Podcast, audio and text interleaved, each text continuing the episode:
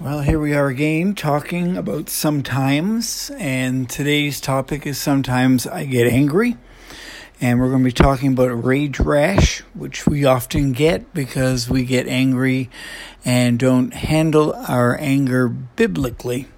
Mark Twain, famous American author, once said, Anger is an acid that can do more harm to the vessel in which it is stored than to anything on which it is poured. Anger is an acid that can do more harm to the vessel in which it is stored than to anything on which it is poured.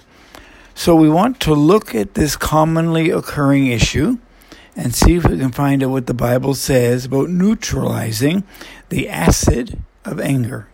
Neutralizing the acid that we call anger. Now I have a few things that make me angry, that makes my blood boil people who don't use their turn signals or turn them on after they move over to the turn lane. I want to yell at them too late, jerk. They're meant to tell us ahead of time what you're planning to do. Drivers who use their horn when arriving to pick someone up at the house next door and lean on it continually until the people come out. I want to yell, the horn works, try the windshield wipers people who decide they need one more thing while checking out at the grocery store and leave the checkout counter to find it. And I leave me standing there waiting for them to come back. Never mind me, I want to say. I wasn't planning to do anything with my life today, anyways. People who call and get my answering system also make me mad because the answering system tells them to leave a detailed message and so they leave their name and their phone number, which I already know because it registers on my iPhone. What do you want is what I want to know. So then I can prioritize whether or not I call you back. People who don't stand to the right side on the moving sidewalk in airports, boy, that ticks me off. People who don't treat others with dignity and respect. People who take them for take other people for granted and use and abuse them. How about people at Starbucks who wait until they're being served to begin to think about what they want? Believers who are still reading the King James Version and think it's the only accurate version of God's Word? Sports being reported on during the nightly newscast. I mean, there are hundreds of sports channels, and ESPN reports every detail on eight or nine or ten channels Sports is not news. Put it on a sports channel. You're welcome to laugh at me for letting such little petty things bother me so much. It might even irritate you that I make a big deal out of such small things. But how about you? What causes your blood to boil? What are your pet peeves? What makes you angry? What are some of those little habits of other people that make you want to push them down the escalator at the mall? Here's an even bigger question. How do you how do you deal with your anger on a daily basis? Or do you really deal with it at all? Or do you just bury it and it becomes rage rash? So many little things can get under our skin, causing an inner smoldering inferno, a volcano that eventually explodes and erupts. Someone cuts in front of you in traffic. Someone rude, someone's rude to you or speaks rudely to a person you care about. Someone you talked to today said something really arrogant and stupid, like they think they have all the answers. Those you were teamed up with to accomplish a project, either at work or at the university, are not pulling their weight and it makes you look bad. Your husband leaves his dirty clothes on the floor. Your wife squeezes a toothpaste tube from the middle, mangling the entire tube in the process. You're right, it, little things can irritate us and cause us to smolder inner, in our inner being until eventually we explode and everybody around us wonders what the heck went wrong. There are more big big enough things to make our blood pressure skyrocket as well. natural disasters that claim thousands of lives, poverty runs rampant in many parts of the world. Children go to sleep at night hungry, while people only a few miles away throw away pounds and pounds of uneaten food from overpriced buffets. Girls and boys suffer abuse from teachers, coaches, and family members. Innocent bystanders are shot and killed in the crossfire of drug wars. People are tricked, kidnapped, taken advantage of, even sold as slaves. Human traffickers who thrive and become rich, treating people like they're cattle. Do these issues upset you? Do they keep you awake some nights, maybe make you angry? Do they force you to change the channel or leave the room? What really makes your blood boil? What are the things that eat at you, stress you out, rob you of peace and joy in your life? Where does this anger all come from? And maybe more importantly, what are we supposed to do about it? Because all of us have anger at one time or another. Bible has a few things to say about anger. In 15 different instances, the Bible mentions both the word anger and the word fire in the same verse. And the comparison is not only dramatic and colorful, but very revealing about the qualities of this volatile emotion. Fire building until it erupts as a volcano. Fire is a gift that can sustain life. When it's contained, when you control it, when you manage it, fire can warm you. You can cook with it. You can use it to heat water for a warm bath. Use it to light candles or lamps to brighten up a dark night. However, when a fire rages out of control and is not contained, it can destroy everything in its path. It can consume in minutes everything that you took a lifetime building. Wildfires can destroy thousands of hectares of timber, wildlife, and natural resources. Fire can even claim lives. Fire can, if it's contained, is good. Fire, if it's not contained, is destructive. And the Bible points out that just like fire, our anger can be used constructively or destructively. Anger can cause us to fight for justice. Anger can cause us to stand up and pursue God's righteousness. Anger can cleanse, restore, and unite people. But if we allow our anger to rage out of control, we have this rage rash. It can lead us to hurt others, destroy relationships, and permanently wound people. Our anger can reflect God's character or our anger can distance us from God Himself. Anger can invite God's Spirit into our lives to examine a hard truth, or it can allow the devil to come into our lives and bring serious destruction. So here's a question When was the last time you invited the devil into your heart for a sleepover? Strange question, maybe, but not really when you consider Ephesians chapter 4 verses 26 and 27. In your anger, do not sin. Do not let the sun go down while you are still angry, and do not give the devil a foothold. The message version reads Go ahead and be angry. You do well to be angry, but don't use your anger as fuel for revenge. Don't stay angry. Don't go to bed angry. Don't give the devil that kind of foothold in your life. The opening comment is important to note there. In your anger, do not sin. Now, that comment comes originally from Psalm 4, verse 4. And this tells us, and it's important to note this, that anger in and of itself is not sinful.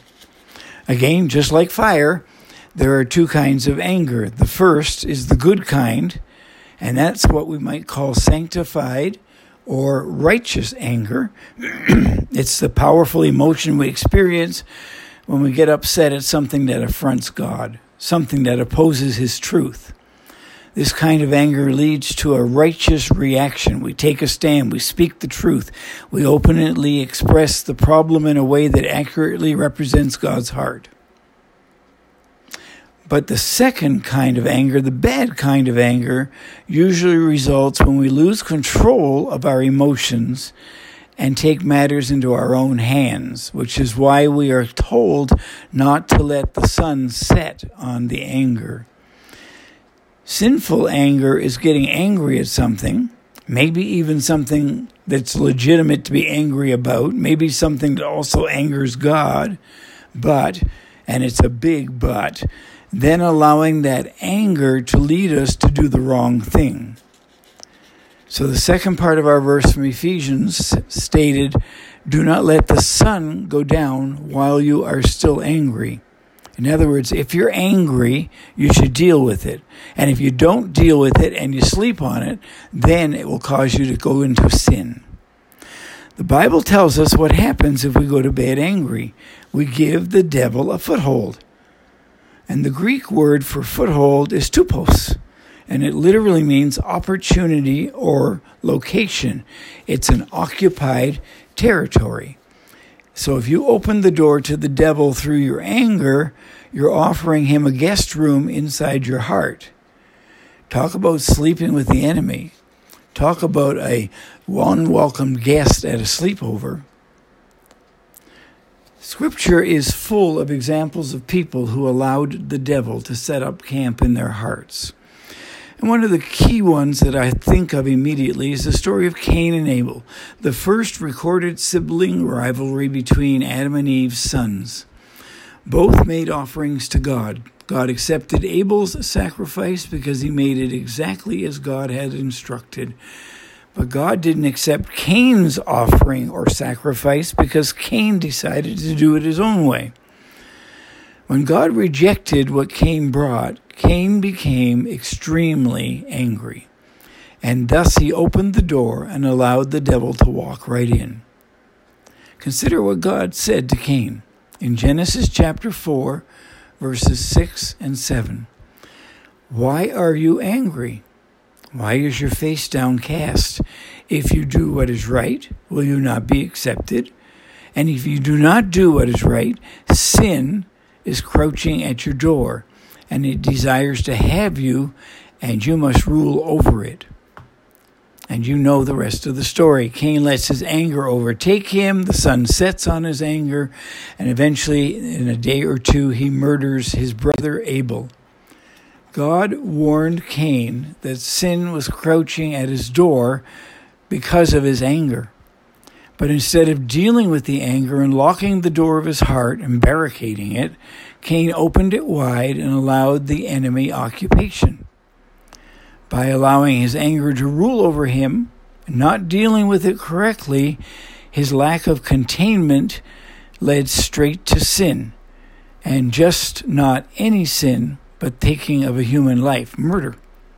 So, fire, when it's contained, is valuable and useful. Fire, when it's not contained, is destructive. Anger, when it's contained and dealt with correctly, is not a sin. Anger, when it's not dealt with correctly and you let it simmer, will lead you to sin and invite the devil into your heart. Hopefully, you'll never allow your anger to reach the boiling point of taking someone's life. However, if you've allowed your anger free rein enough to even wish someone else were dead, then in God's eyes, you're as guilty as Cain. In his Sermon on the Mount, Jesus explained in Matthew 5 21 and 22, You have heard what it is that it was said to the people long ago, You shall not murder and anyone who murders will be subject to judgment. But I tell you that anyone who is angry with a brother or sister will be subject to judgment. Again, anyone who says to a brother or sister, Raca, is answerable to the court. And anyone who says, You fool, will be in danger of the fires of hell. Jesus said, that we don't have to physically murder someone to be guilty of killing them. We can murder them in our thoughts. We can murder them with our anger when we don't deal with the anger correctly. Jesus said, even if you call the person a fool, you're endangering your soul. And raka was an Aramaic word of contempt, similar to the way that we use the word idiot or jerk. And if we were being honest with each other, the term we have thought of and even said when mad at someone are far worse. So the lesson is yes, God's word is very clear that if we don't get a handle on our anger, it will get a handle on us and it will grab hold of us and destroy us. So, how does your anger usually manifest itself? What is your default style of conflict management? There are only two default styles of anger management, conflict management. There are basically two ways people handle their bad type of anger. The first one is they are spewers. That's when you explode and then look around, and if you see substantial collateral damage in the wake of your rage, then you are a spewer. You erupt like a volcano and spew over everyone who is near you and some who are even not near you. And as the Bible calls us, you're a fool. Proverbs 29:11 Fools give full vent to their rage and anger. But there's a second kind of person, and that's what we call a stewer. And if you deal with your anger inside by bottling it up and you stew about it, you think about it and then rethink about it and you dwell on it, then you are a stewer. A, you might not explode and lash out like a spewer, but your anger is still there. And instead of an exploding volcano, you're more like a wildfire hiding below the tree line after a lightning strike. The sparks of your anger come out by rolling your eyes or being sarcastic. The quiet, silent treatment because you're angry at somebody. You hold a grudge and you're looking for opportunity for payback. You could even be hip, hypocritical, hypercritical, and judgmental as a result of your slow burning coals of anger. David in the Old Testament was a frequent stewer. He didn't explode and spew it, he just dwelt on it and allowed it to burn inside him. Psalm 32, verse 3, records a time when David was really upset and angry and holding it all in. He says in Psalm 32, verse 3 When I kept silent, my bones wasted away through my groaning all day long. David bottled it up, like many of us do. And we get upset, and rather than talking things out in a healthy way, we pour them into an internal crock pot and pressure cook them.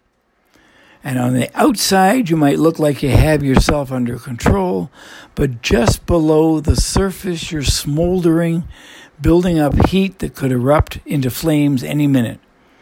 The water behind the dam is rising, and the dam will break one day. What stewers, people who stew about it and let the water build up behind the dam or allow the fire to burn on the inside and eventually explode on the outside, what stewers practice is the opposite of love. 1 Corinthians 13:5 says that love is not easily angered it keeps no record of wrongs. But stewers keep a long list of offenses and wrongs. And when you listen to them, when the water finally breaks the dam, when the fire finally breaks through, you'll hear them say, Well, she did this and he did that, and they said this, and I'll never forgive them for that. They stew and they stew on their way, ways that they feel others have wronged them, and whether served hot or cold, anger stew is a poisonous dish that will grow a cancer inside you. In the story of the prodigal son, New Testament, you may remember the younger brother said, Dad, give me all my stuff. And his father gave him his inheritance long before it was deserved. He left and he partied hard, blowing through the cash faster than a first time uh, gambler in Las Vegas. And when he finally came home empty handed and ashamed, everyone was shocked when his father loved him openly and took him back in. But not only did he take him back, he actually threw a huge party for him.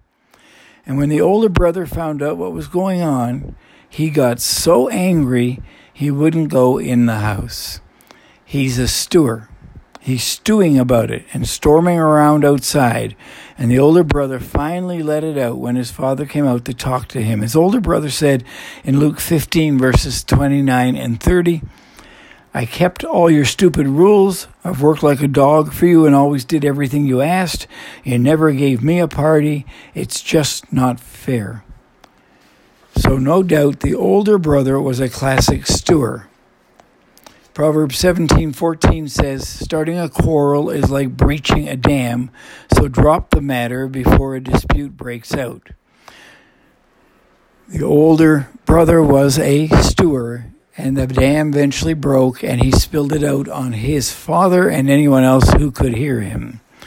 So, regardless of whether you are a spewer, like a volcano, or a stewer, damming it all up on the inside, we are likely going to wind up in the sewer unless we learn to control our response to our anger and express it productively. If you know, and you do, that your anger is leading you to sin, either inside your heart sin or with external behavior sin, then you must do something about it. You must put the fire out before the volcano erupts. And you must put the dam, you must deal with the anger before the dam breaks and people around you get hurt. While putting out the fire might feel impossible, it is a choice. It's a decision you make. You can control your anger with help. So ask God to help you. Ask God to dry up the rising waters with His Spirit before the dam breaks if you are a stewer. And ask God to put the fire out before the volcano erupts if you are a spewer. The fruit of the Spirit, Galatians 5, verses 22 and 23 says, The fruit of the Spirit is love joy, peace, forbearance, kindness, goodness, faithfulness, gentleness, wait for it, and self control. Against such things there is no law. Self control is control of self by the Holy Spirit. And to this, once we catch this, then we can begin to see things in the right perspective. Some things, in fact, a lot of things, are just not worth getting angry about. That's why James 1, verses 19 and 20 says, My dear brothers and sisters, take note of this. Everyone should be quick to listen, slow to speak, and slow to become angry, because human anger does not produce the righteousness that God desires.